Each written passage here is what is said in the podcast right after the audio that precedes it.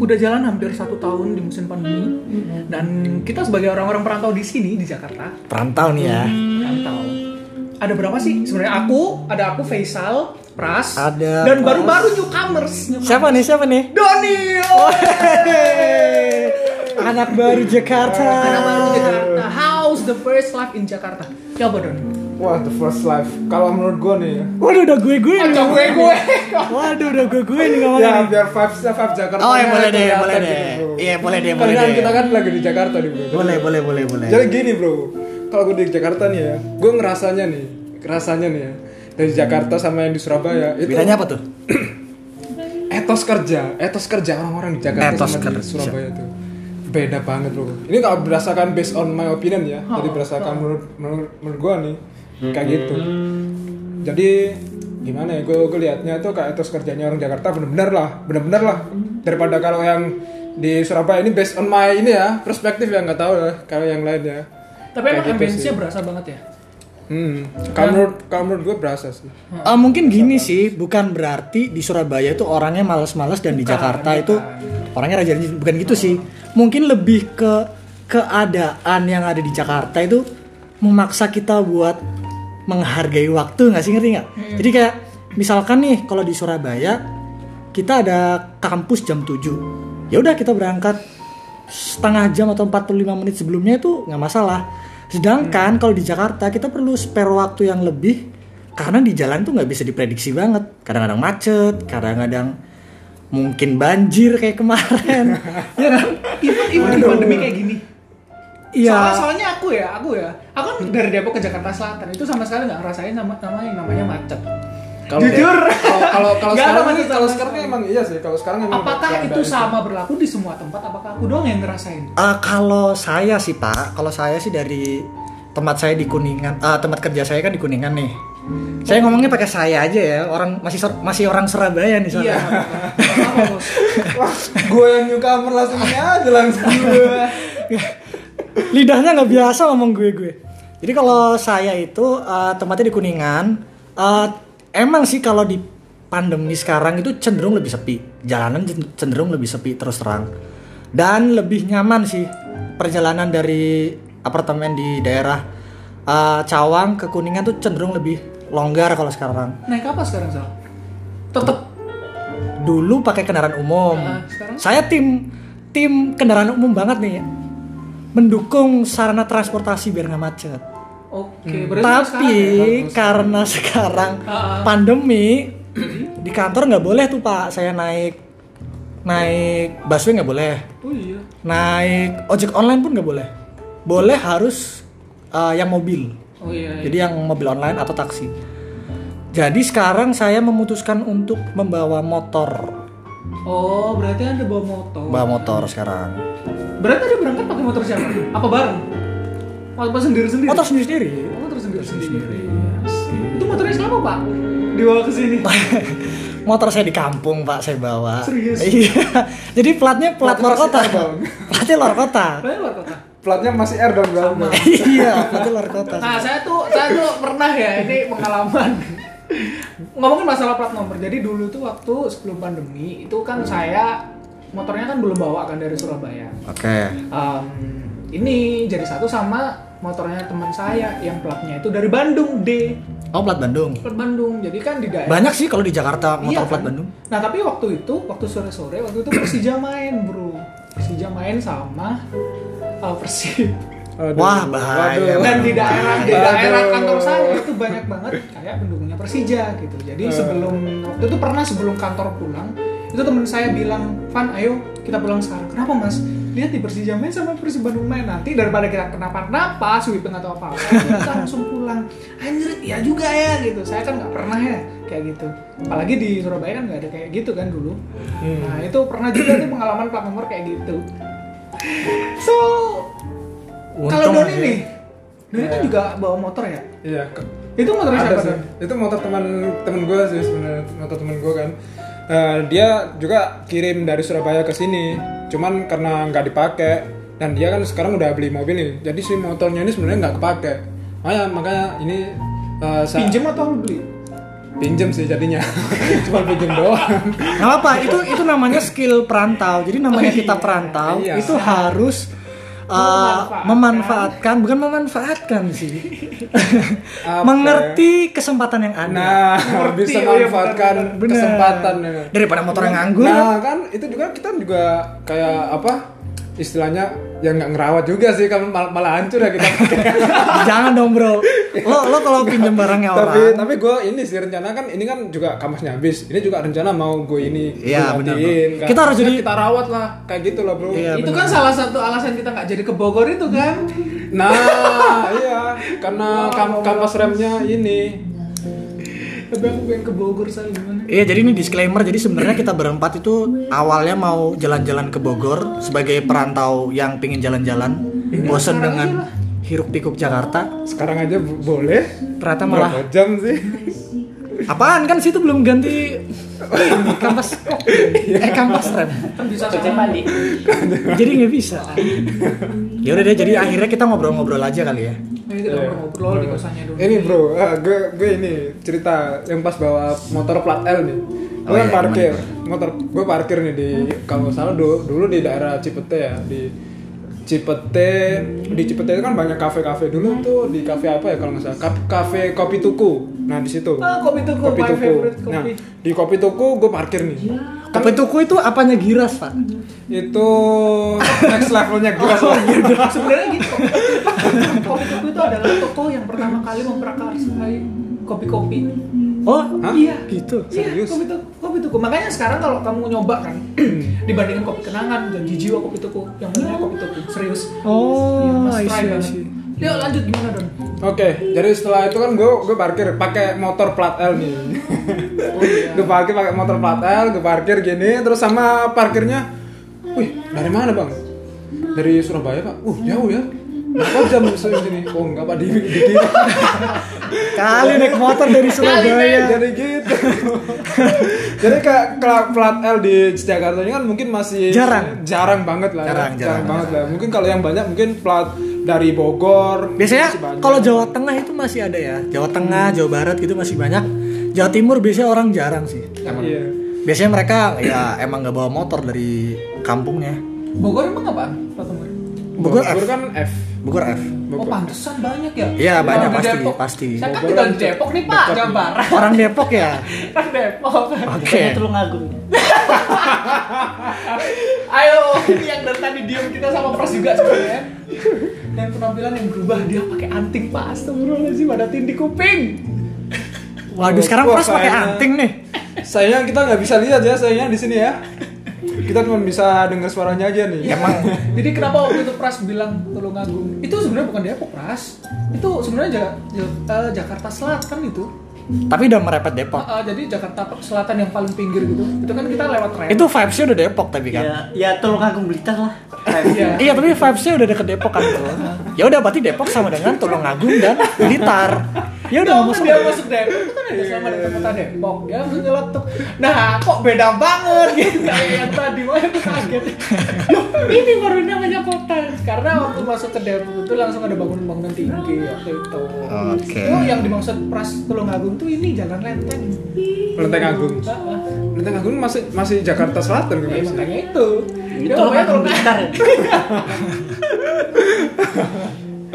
terus gimana soal Tapi menurut menurut kalian semua, wih menurut kalian semua, eh apa sih ya- yang ngangenin dari Surabaya selama kalian di Jakarta? apa ya Apa coba? Apa ya? Yang ngangenin ya pasti inilah kalau di Jakarta susah bro. Apa biaya biaya mahal sini. Biaya mahal, oke. Nah, kalau Surabaya kan masih enak lah. Surabaya masih ada pilihan ya untuk yang murah-murah. Apalagi apalagi kalau Surabaya kan rumah sendiri, makan juga masih ikut orang tua nih. Zona nyaman ya. Zona nyaman, Surabaya zona itu nyaman zona banget lah nyaman itu. banget. Zona nyaman. Surabaya zona nyaman banget. Jadi kalau kita di Jakarta ini kak merantau yang benar-benar gimana ya? apalagi Perjuangan sih sebenarnya. Perjuangan lah, Oh, perjuangan. ya. Jadi kita kan hometownnya Surabaya kan emang asli Surabaya kan Hmm. nggak kayak Faisal yang bener apa Cilacap sebelumnya sudah pernah merantau. merantau gitu kalau aku sendiri sih lebih ke ambience-nya beda asli Hmm. gitu terus sebenarnya ketakutan yang kalau misalkan ini nanti akhirnya aku balik ke Surabaya itu Oke. fasilitas yang di Jakarta tuh kayak bakal dikangenin banget Iya sih. emang. fasilitas banyak fasilitas di Jakarta yang nggak didapetin di Surabaya Apa tuh misalkan tuh? apa aja nah yang paling sederhana nih Oke. kayak misalnya makanan gitu aku tuh di sini yang paling favorit tuh kalau jajan di Lawson Tapi bukannya di Surabaya itu makanannya juga enak-enak? Gak enak enak tapi maksudnya franchise khusus yang emang dari luar Oh, dibawa I see. Jadi di Jakarta lebih banyak pilihan-pilihan yang aneh-aneh. pilihan yang aneh-aneh Apa tuh nasi kadal? Bukan misalnya maksudnya itu kayak brand-brand yang di Surabaya misalkan nggak ada, ada. tapi di Jakarta ada. Jakarta yang cuma di Ini, Jakarta eh lu ada. pada notice nggak sih nasi goreng Jakarta sama nasi goreng Surabaya?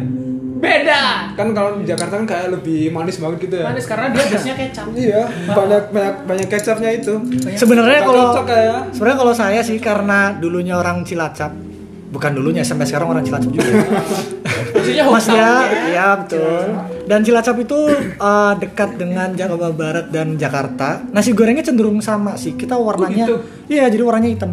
Justru malah, Oh. Justru malah aku Surabaya. kagetnya itu waktu ke Surabaya nasi gorengnya merah semua. iya iya iya Jadi lidahnya agak nggak cocok nih, sukanya yang manis. Jadi kalau di Sura- kalau di Jakarta emang kalau nasi goreng sih malah nyaman sih kalau aku. Aku juga Oh, kalau- jadi kalau aku Enak kan? Tapi lebih- tapi enak kan? lebih suka manis, lebih suka asin sorry, lebih suka asin kalau aku. Lebih suka nasi goreng Surabaya berarti. nasi goreng Nasi Surabaya. goreng Pak Aman. Surabaya berarti. Surabaya Nasi goreng Surabaya lebih enak. Gak ada ayam, nasi dikit, isinya sayur doang. Oh ya benar benar. Kalau secara porsi nasi goreng di Surabaya tuh jumbo jumbo. Entah kenapa ya. Kalau nasi goreng di Surabaya Asin. porsinya dikit itu nggak laku. Jadi Gak, gak nasi goreng kok semuanya makan iya rata-rata makanan di Jakarta tuh porsinya itu dikit-dikit. Harganya lebih mahal, porsinya dikit-dikit. Udah porsi dikit nawarin nasinya setengah mas. itu gimana Ada ya biasa kan gitu. Biasa kan kalau di ini porsinya setengah atau biasa mas. Biasa kalau beli-beli apa mesti selalu ditanyain gitu sih kalau aku. wah kalau saya sih Kata yang paling menyebalkan dari seorang penjual nasi di Jakarta. soalnya nih nah Pras sebagai pecinta nasi goreng di Surabaya aku pernah bawain Pras itu makan kan Pras ma- mau makan dulu nggak? Ya mau gitu. Udah akhirnya itu aku bawain ke tukang nasi goreng yang menurutku itu paling enak di situ. Aku beliin di situ akhirnya Nasi goreng terenak Oh, sedepok pas. gitu ya. Habis itu dia makan kan, dia makan malam kondisinya lapar kan, habis muter-muter UI waktu itu Pras Uh, mau ujian dia.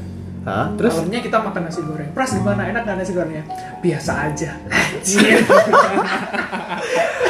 Bahkan ya itu deh emang masalah anak perantau tuh bahkan sesimpel nasi goreng aja kita harus adaptasi iya nggak sih oh, dipermasalahin. jadi emang kita tuh dituntut untuk bisa beradaptasi dengan lingkungan yang baru emang ya mau nggak mau sebagai perantau nggak mungkin dong kita datang terus kita minta uh, keadaan yang ngikutin kita tapi kita harus ngikutin keadaan kan Oh iya. Benar itu.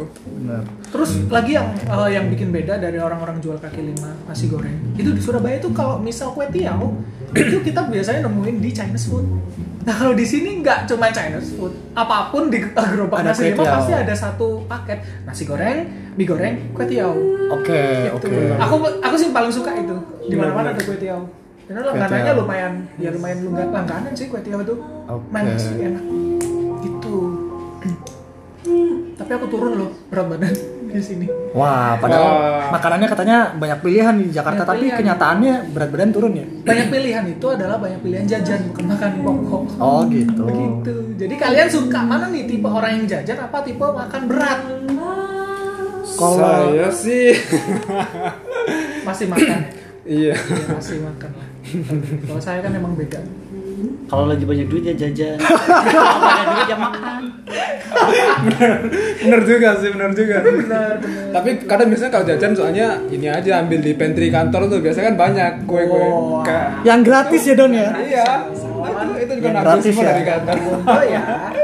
Dari pantry kantor banyak.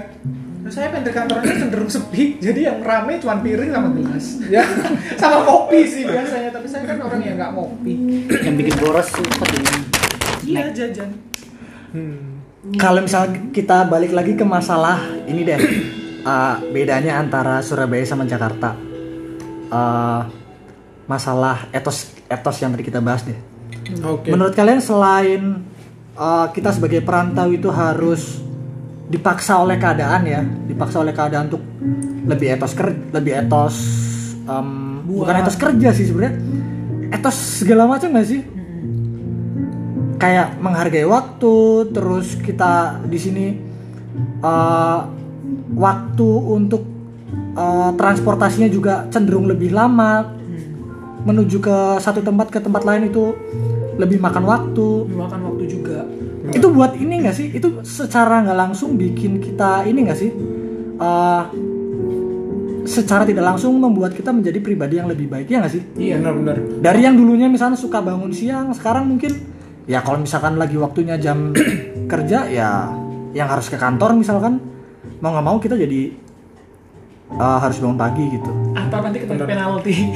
benar-benar itu itu itu juga Doni gimana nih? Yang biasanya di Surabaya Sering telat. sama di Jakarta? Pertama kali waktu ke Jakarta sempet ngalamin kayak di eh, salah salah-salah salah atau- salah tuh ah, pasti bro. Apakah Gimana, gimana, gimana? juga? gimana? Dan gimana dan problem di Jakarta? Makanya bro apa kalau menurut gue nih perlu sih kalau misalnya yang dari lain lain ya itu ke Jakarta itu buat apa? Buat belajar buat belajar hal-hal kayak gitu. Jadi lebih ke ini nggak sih? Keluar dari zona nyaman. Iya benar. Keluar dari zona nyaman. Poinnya itu sih kalau poinnya itu sih. Jadi kayak gimana ya? Eh kayak contohnya nih misal nih kalau biasanya kalau kalau ini dari pengalaman saya dulu ya kalau saya dulu di di Surabaya misal kalau ku- kuliah kuliah sering telat telat, Telat, telat. kayak gitu. Itu kan maksudnya untuk konsekuensi dari telatnya itu masih masih belum ada jadi gak gak seberapa parah. Tapi Jadi kalau misal masih kuliah kalau kita melakukan kesalahan itu kan kayak masih Iya, dimaafkan. dimaafkan lah dimaafkan kayak gitu oke tapi kalau misal kita sudah mulai masuk ke dunia kerja Itu gimana kerja dan lain wah itu dampaknya bisa merembet ke mana-mana bro. Contohnya ke mana nih? Merembet ke mana-mana ke performance kita. Nanti Oh, kan iya, pasti kalau di perusahaan kan pasti minta kayak performance inilah performance report Ada evaluation ya, ya. ada evaluation Ada kayak gitu. Penilaian. penilaian. Nah itu nanti berdampaknya dari situ. Nah nanti kamu dari situ dinilai ini lu bakal ke depannya kayak gimana nih lu kalau menurut gitu. kalau menurut aku sih gini ya lebih ke eh, mungkin bekerja di Jakarta itu adalah sebuah pilihan dan tidak semua orang mengambil pilihan itu it's okay nggak masalah tapi untuk keluar dari zona nyaman menurutku itu harus dilakukan oleh semua orang ya nggak sih Iya. kalau misalkan kalian atau kita masih di Surabaya misalkan tetap di uh, zona nyamannya di kota di mana kita terbiasa hidup di sana. Kecenderungannya adalah ya kita akan tetap di zona nyaman kita gitu loh. Tapi it's okay kalau misalkan kalian punya cara tetap di Surabaya tapi tetap bisa keluar dari zona nyaman kalian gitu. Itu nggak masalah sih. Bener sih. Kalau kalau kalian nemu caranya ya kalau menurutku sih emang eh, hijrah atau berpindah itu hal yang bisa menjadi salah satu opsi salah satu opsi untuk ada Shopee tadi suara Shopee opsi untuk belanja gitu. Opsi untuk belanja. jadi kalau menurutku sih poinnya adalah keluarlah dari zona nyaman maka itu bisa jadi titik kita menjadi pribadi yang lebih baik dan membuka kesempatan-kesempatan lain gitu nggak? Iya. oh iya Eh, tapi ngomong tentang keluar dari zona nyaman di musim pandemi kayak gini emang eh, bener-bener eh, struggling ya orang-orang Iya sih, bener banget sih. Dan menurutku kenapa sempet sebenarnya sempet dibahas tadi cuman nggak sempet kerekam. Oke, kita ulangin lagi deh. Biar kerekam nih. Seolah kita belum ngobrolin sih. Gak apa-apa sih. Sebenarnya Faisal yang lebih paham dari tadi tuh si Faisal se- sempet bahas gini kenapa sih kok kita di Surabaya itu orang-orangnya sempet aduh susah banget ya cari kerja sana sini sedangkan eh, kita melihat orang-orang di sini sendiri dengan mata kepala kita sendiri dengan gampangnya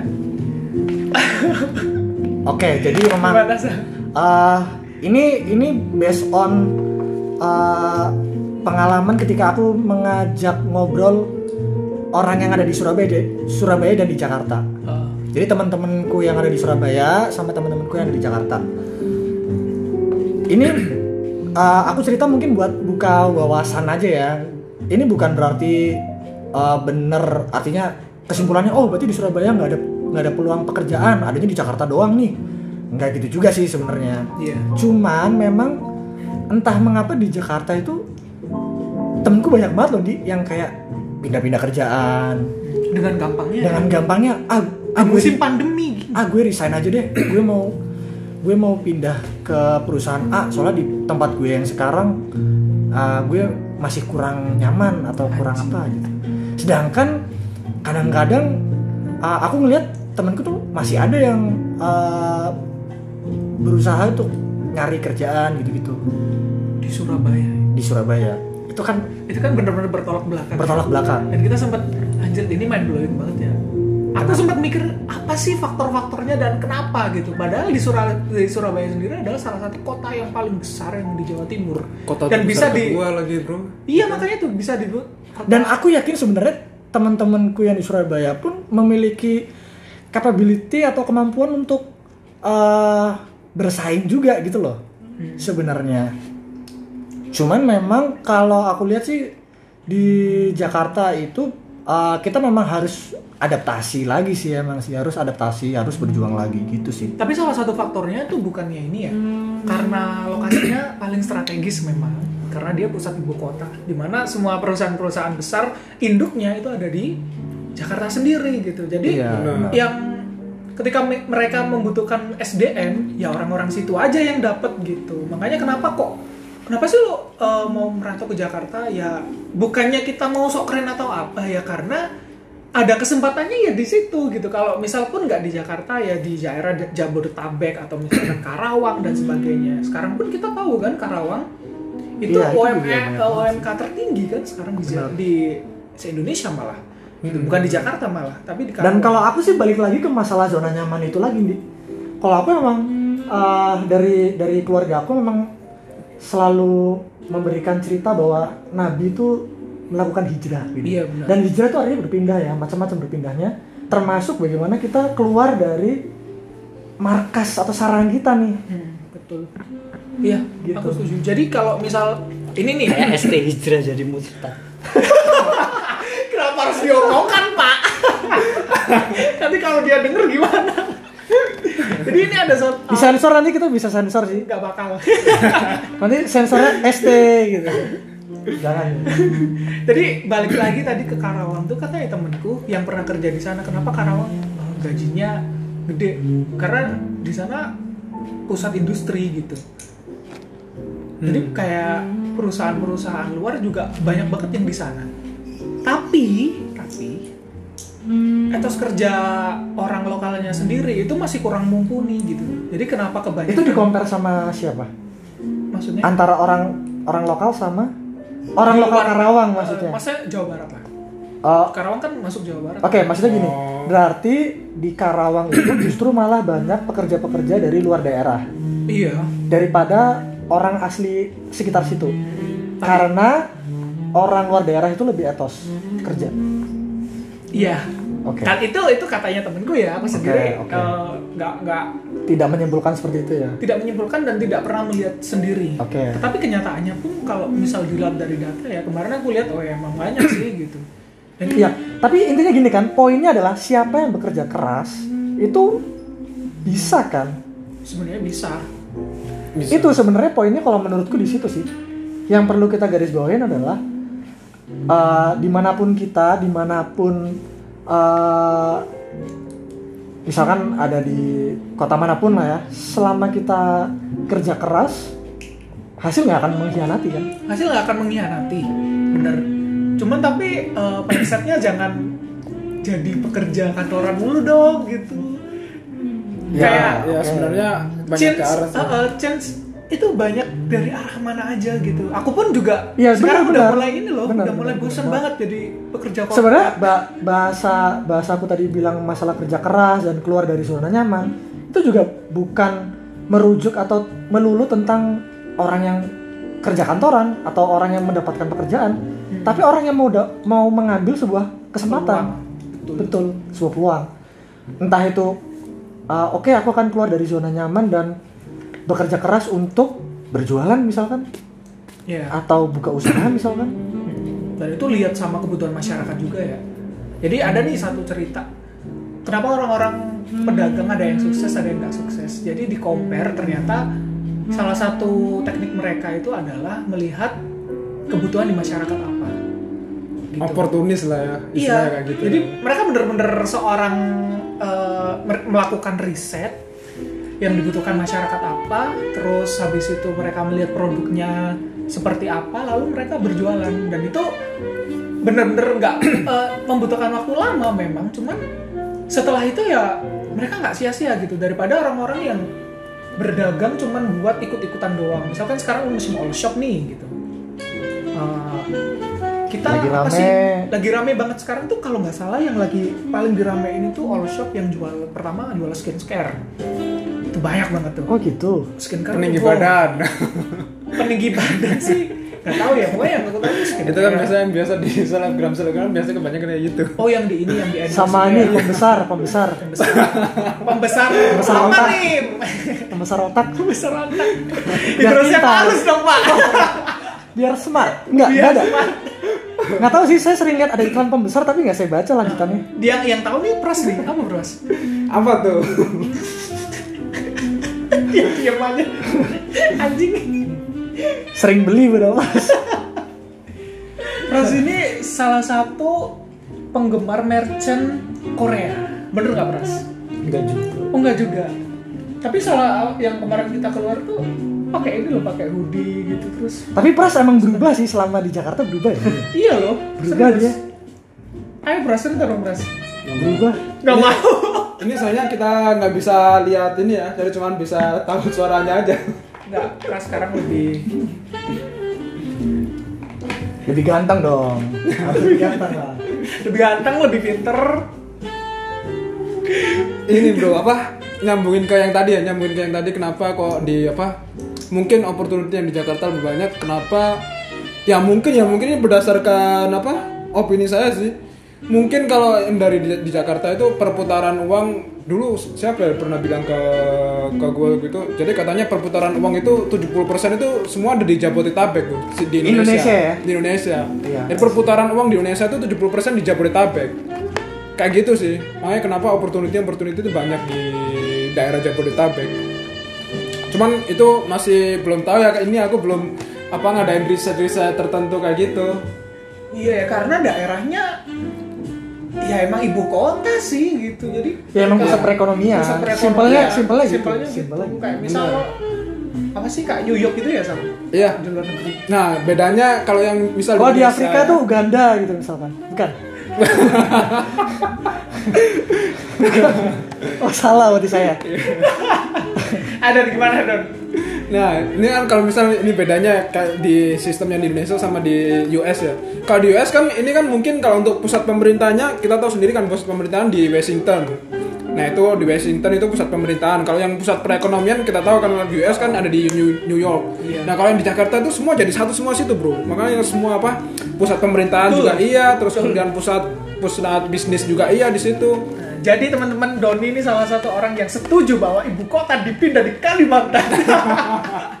Menang sih tapi harusnya itu sih.